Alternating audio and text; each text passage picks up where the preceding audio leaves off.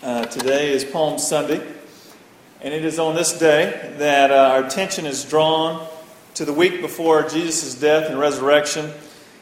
And almost two thousand years ago, Jesus approached Jerusalem in what would be the climax, the climax of this redemptive journey he was on.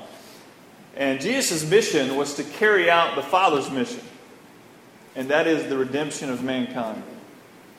And that's what led him to Jerusalem. And that is why he was going there. And this morning I want us to look at this portion of this redemptive journey found in Luke nineteen. I want us to focus on those moments as Jesus approached Jerusalem. And what we're going to see is that there are several events that will begin to unfold. And then there will be several, several reactions to those events. And so this morning, as we observe Jesus approaching Jerusalem, I want us to notice how those who are following Jesus responded to him. I also want us to notice how some of the Pharisees responded to Jesus. And then I want you to see how Jesus reacted as he approached Jerusalem. And then finally, we need to ask ourselves the question, how will we respond as the church to what Jesus was going to do in Jerusalem? And so turn with me to Luke nineteen, verses twenty-eight through forty-four. And if you don't have a Bible, there's a Bible in the pew in front of you that you're welcome to use. And while you're finding that, I'll give you a little bit of a context for where this passage fits into the book of Luke. Jesus has just passed through Jericho where he saw Zacchaeus converted. You know, Zacchaeus placed his faith in Jesus as the Messiah. Salvation came to his household. And then Jesus continued on his pathway to Jerusalem. And as he was going, he shared this parable. And the parable is called the Parable of the Ten Minas. And we're going to talk about the significance of that parable in just a few minutes. But we'll put that on hold for just a moment. But as he told that parable, he continued on his way to Jerusalem. And that's where we'll pick the story up in verse twenty-eight. So Luke nineteen twenty-eight says this. And when he had said these things, he went on ahead, going up to Jerusalem.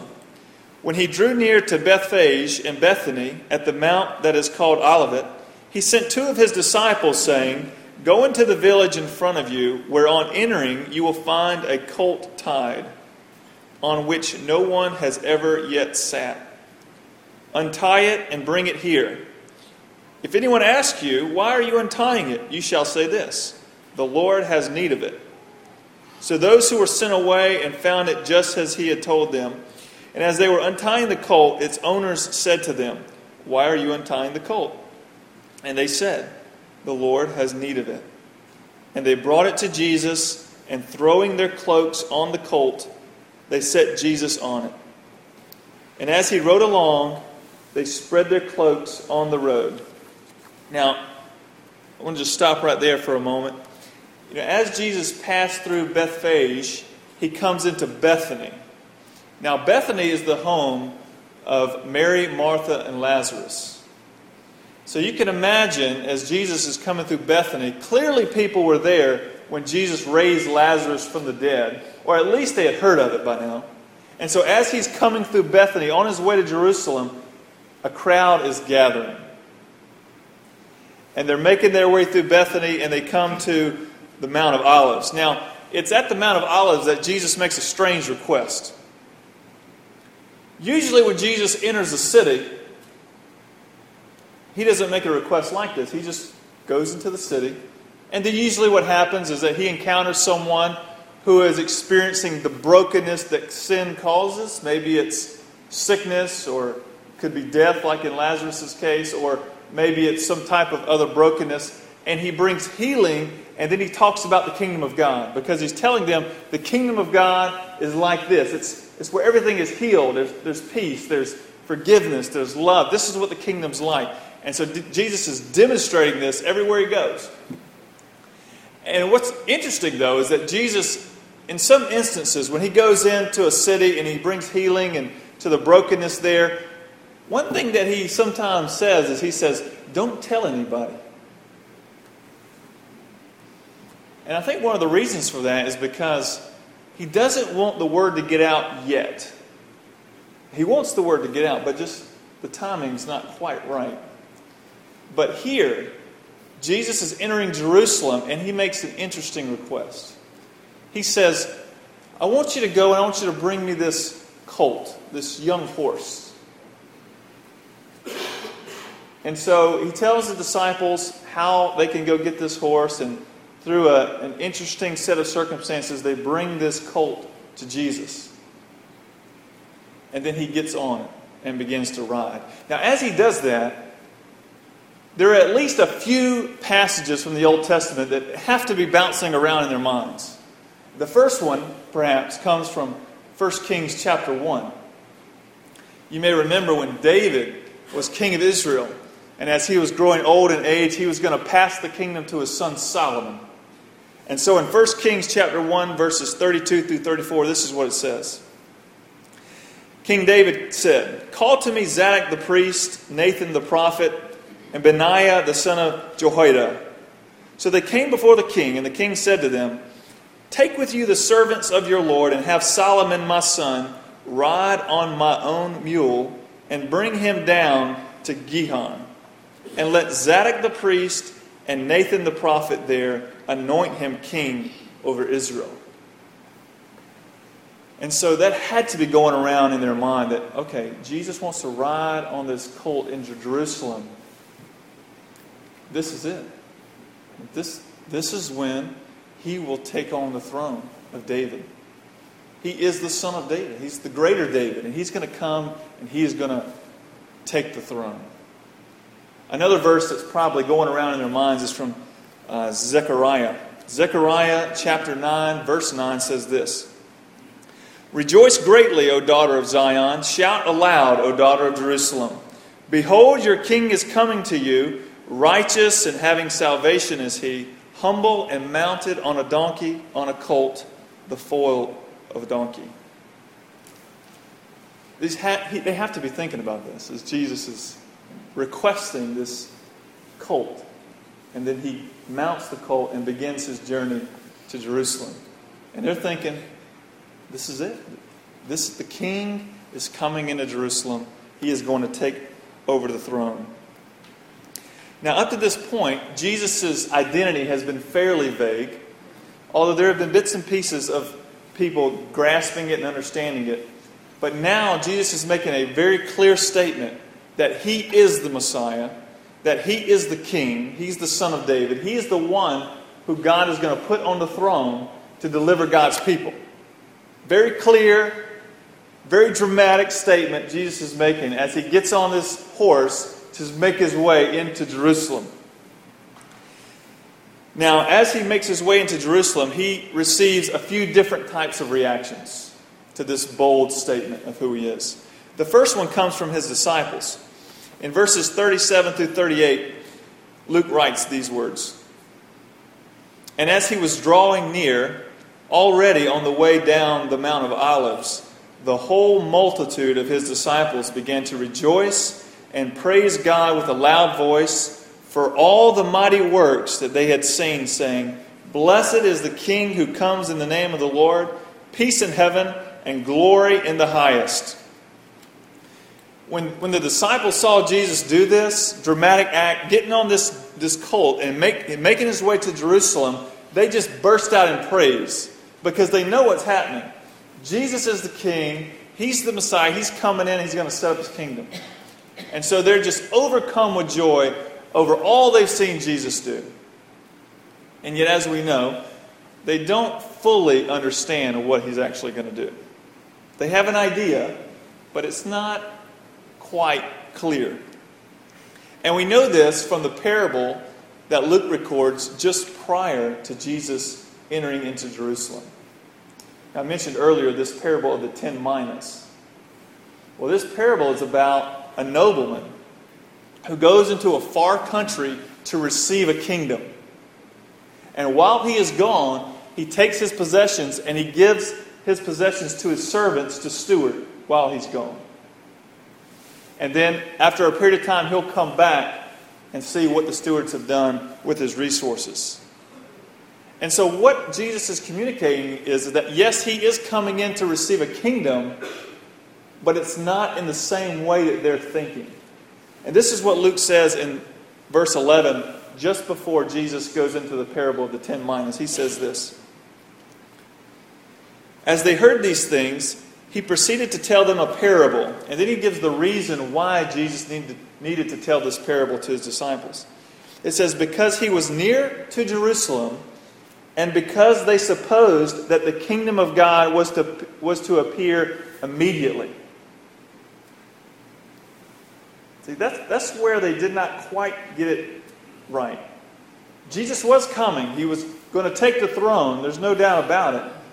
But it was not going to come in the same way that they were thinking.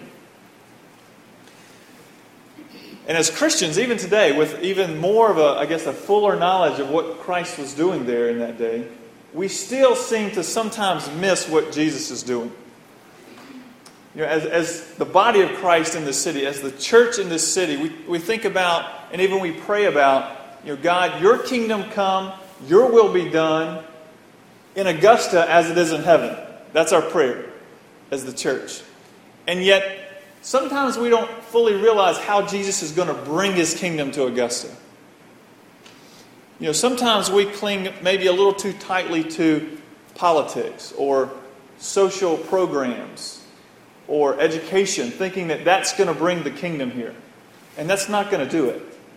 Now, that may set up conduits for the kingdom of God to move through and penetrate hearts, but the primary way that the kingdom of God enters your heart and mind and enters this city is through the good news that Christ is the King. It's through what Jesus did during this Holy Week, going into Jerusalem, dying on the cross, being buried, being raised from the dead. This news about the King and how he's setting up his kingdom, how man is redeemed, how man is put right with God. This news, as it comes through the life of a Christian, as we share life with one another, as we share our resources in the city, as we share our faith in the city.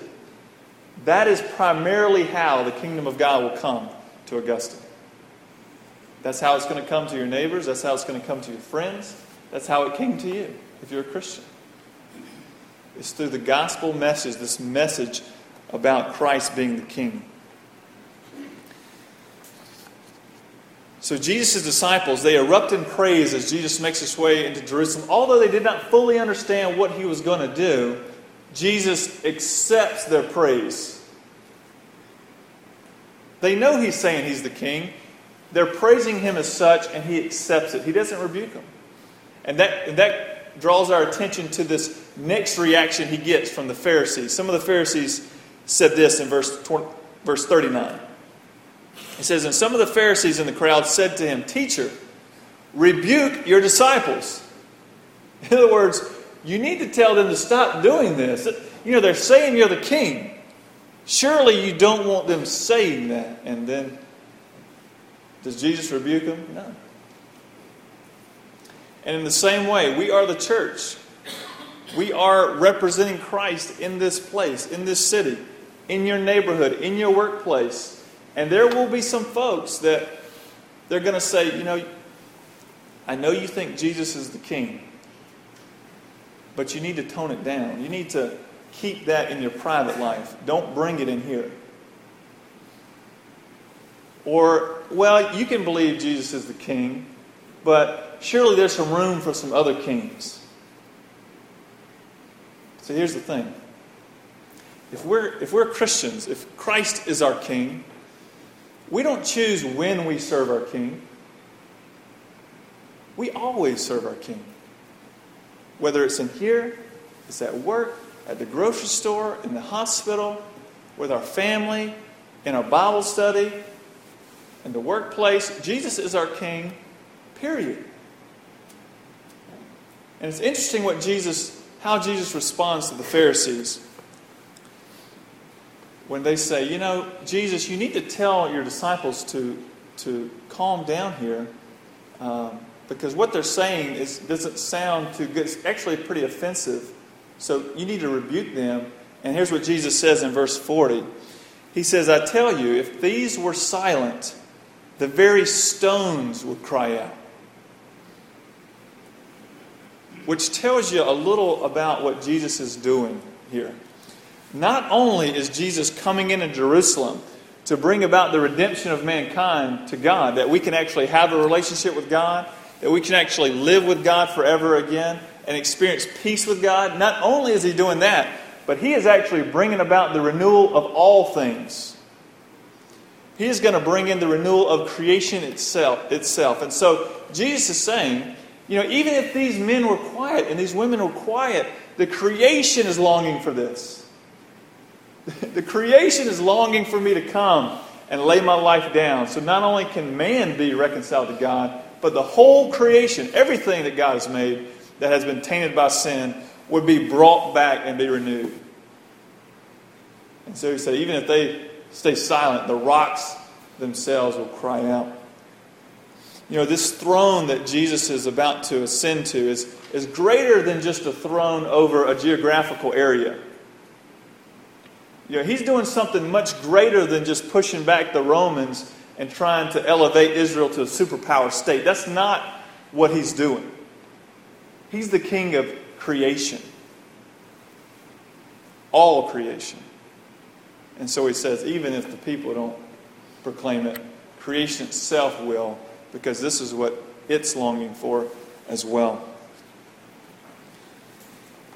And then as Jesus turns his attention from the reaction of the disciples and the Pharisees, his eyes become fixed on the city of Jerusalem.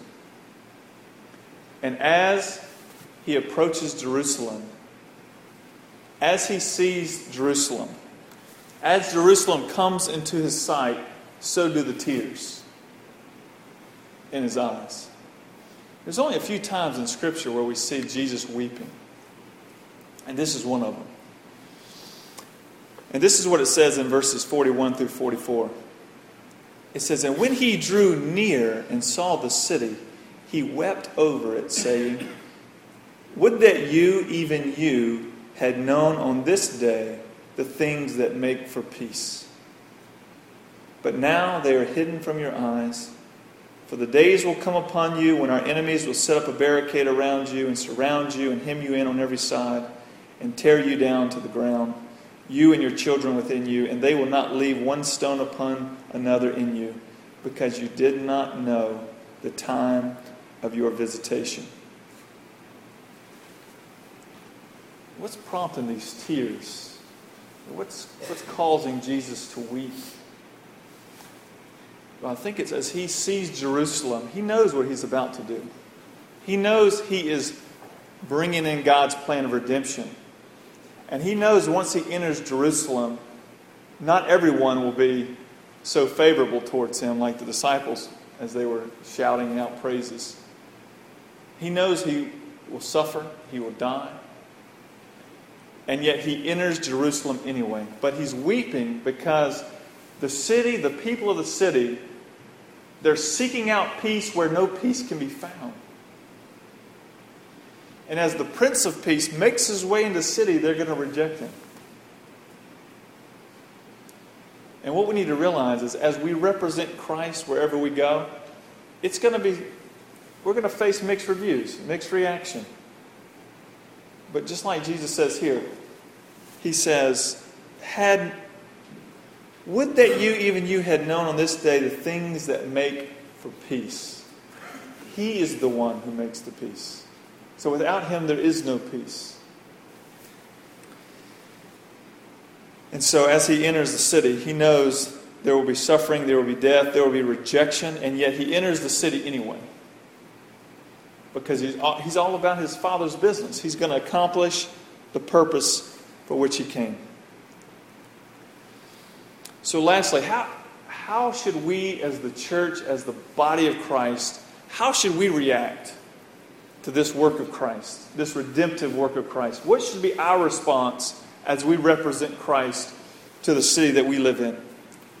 Well, just as Jesus was intentional about carrying out the, the Father's redemptive work in the city of Jerusalem, so we must be intentional about carrying out the Father's redemptive work in the city of Augusta.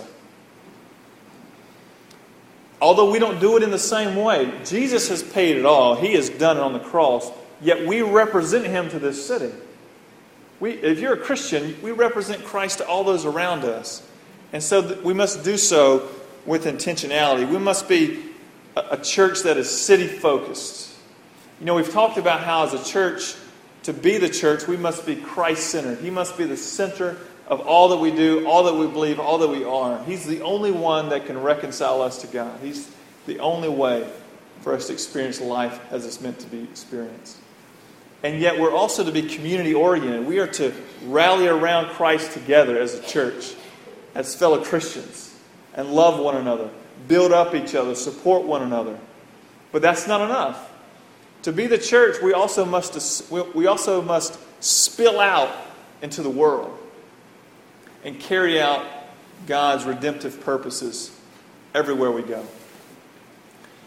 I'm not saying or necessarily necessarily uh, advocating, you know, just carving out two hours a week where you're going to do ministry.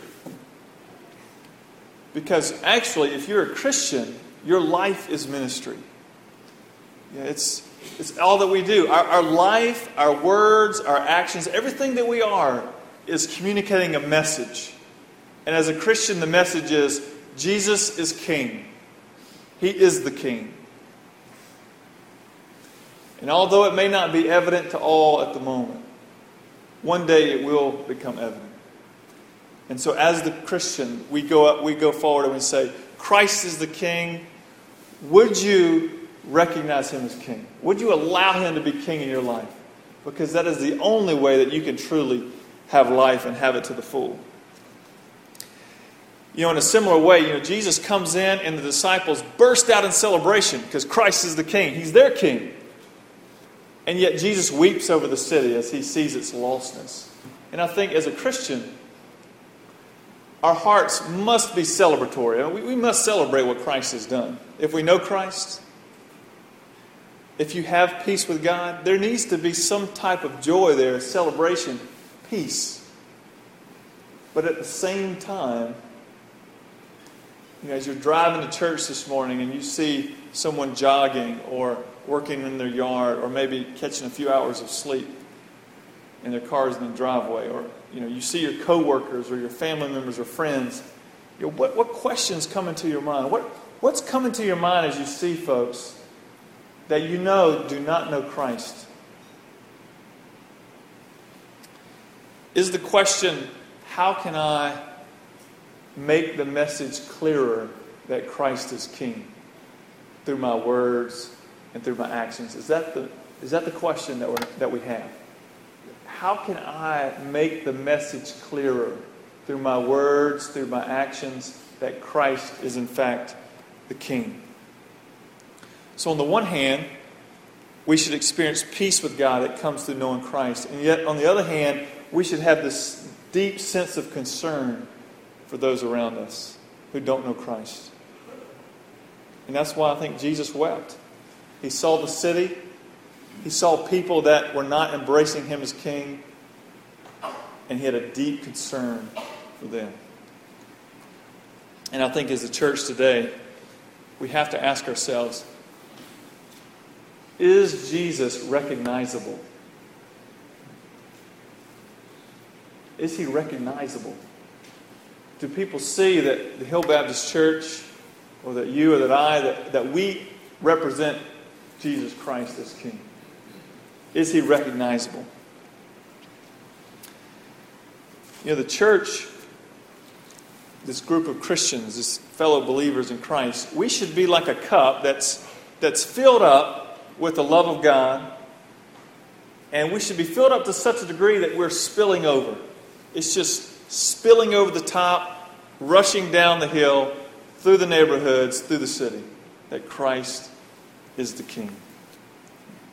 And so this morning, as we close, I want to ask you a few questions. The first one is, you know, what is your reaction to Jesus? We all react some way. Everybody does. What is your reaction? Is your reaction like those disciples saying, Christ is my King? Or is your reaction like the Pharisees? You know, that's fine if they think that, but they don't need to be so vocal about it.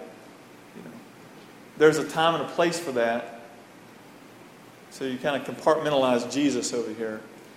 But like I mentioned, Jesus is King of creation. He deserves our worship all the time. And are you experiencing peace with God? I think that's what troubled Jesus the most, is he realized this city was seeking peace in so many different ways, but they failed to seek it through the only one who can bring peace, and that is Christ himself. Where are you seeking your peace this morning? I pray that it's in Christ. And if it's not, as we stand to sing this final hymn, uh, I want to invite you. You can meet me at the front, or you can come see me anytime during the week, or call me up. I'd love to explain to you how you can have peace with God through Christ. Or if you're looking for a church that is seeking to be Christ-centered, that is seeking to be communi- community-oriented, and, and to be city-focused, if you're looking for a church like that, I encourage you to join with us here at the Hill Baptist Church. Why don't you join with me as we pray together? God, thank you for this morning. Thank you for this time of the year that we can reflect on you coming into Jerusalem, making a statement that you are the King, and yet you are bringing in your kingdom through humility, through love, through sacrifice, through grace, through mercy, giving us all the opportunity to turn to you before you come back to set up your kingdom forever. God, I pray if there's anyone here this morning that is not experiencing peace with you, that they would turn to you, Christ, that, he, that you would become their King. And for those of us who know you, I pray that our lives, our words, our deeds, everything that we are would be communicating a message that we know you, that we love you, that we serve you, and we want everybody to know you as well. Or we want to be city-focused.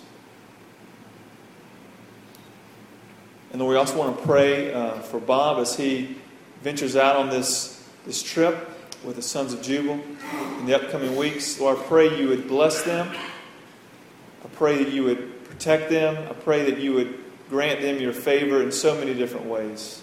Even as they go through customs at the airport, all the way through the logistics of getting that many people into these countries and set up to sing. And I pray that their voices would be evident, and what they would sing would be very evident to the people there that they serve a King. Not of the United States, not of North Korea or China, or any other country, but they serve a King over all creation. And we pray all these things in Jesus' name. Amen.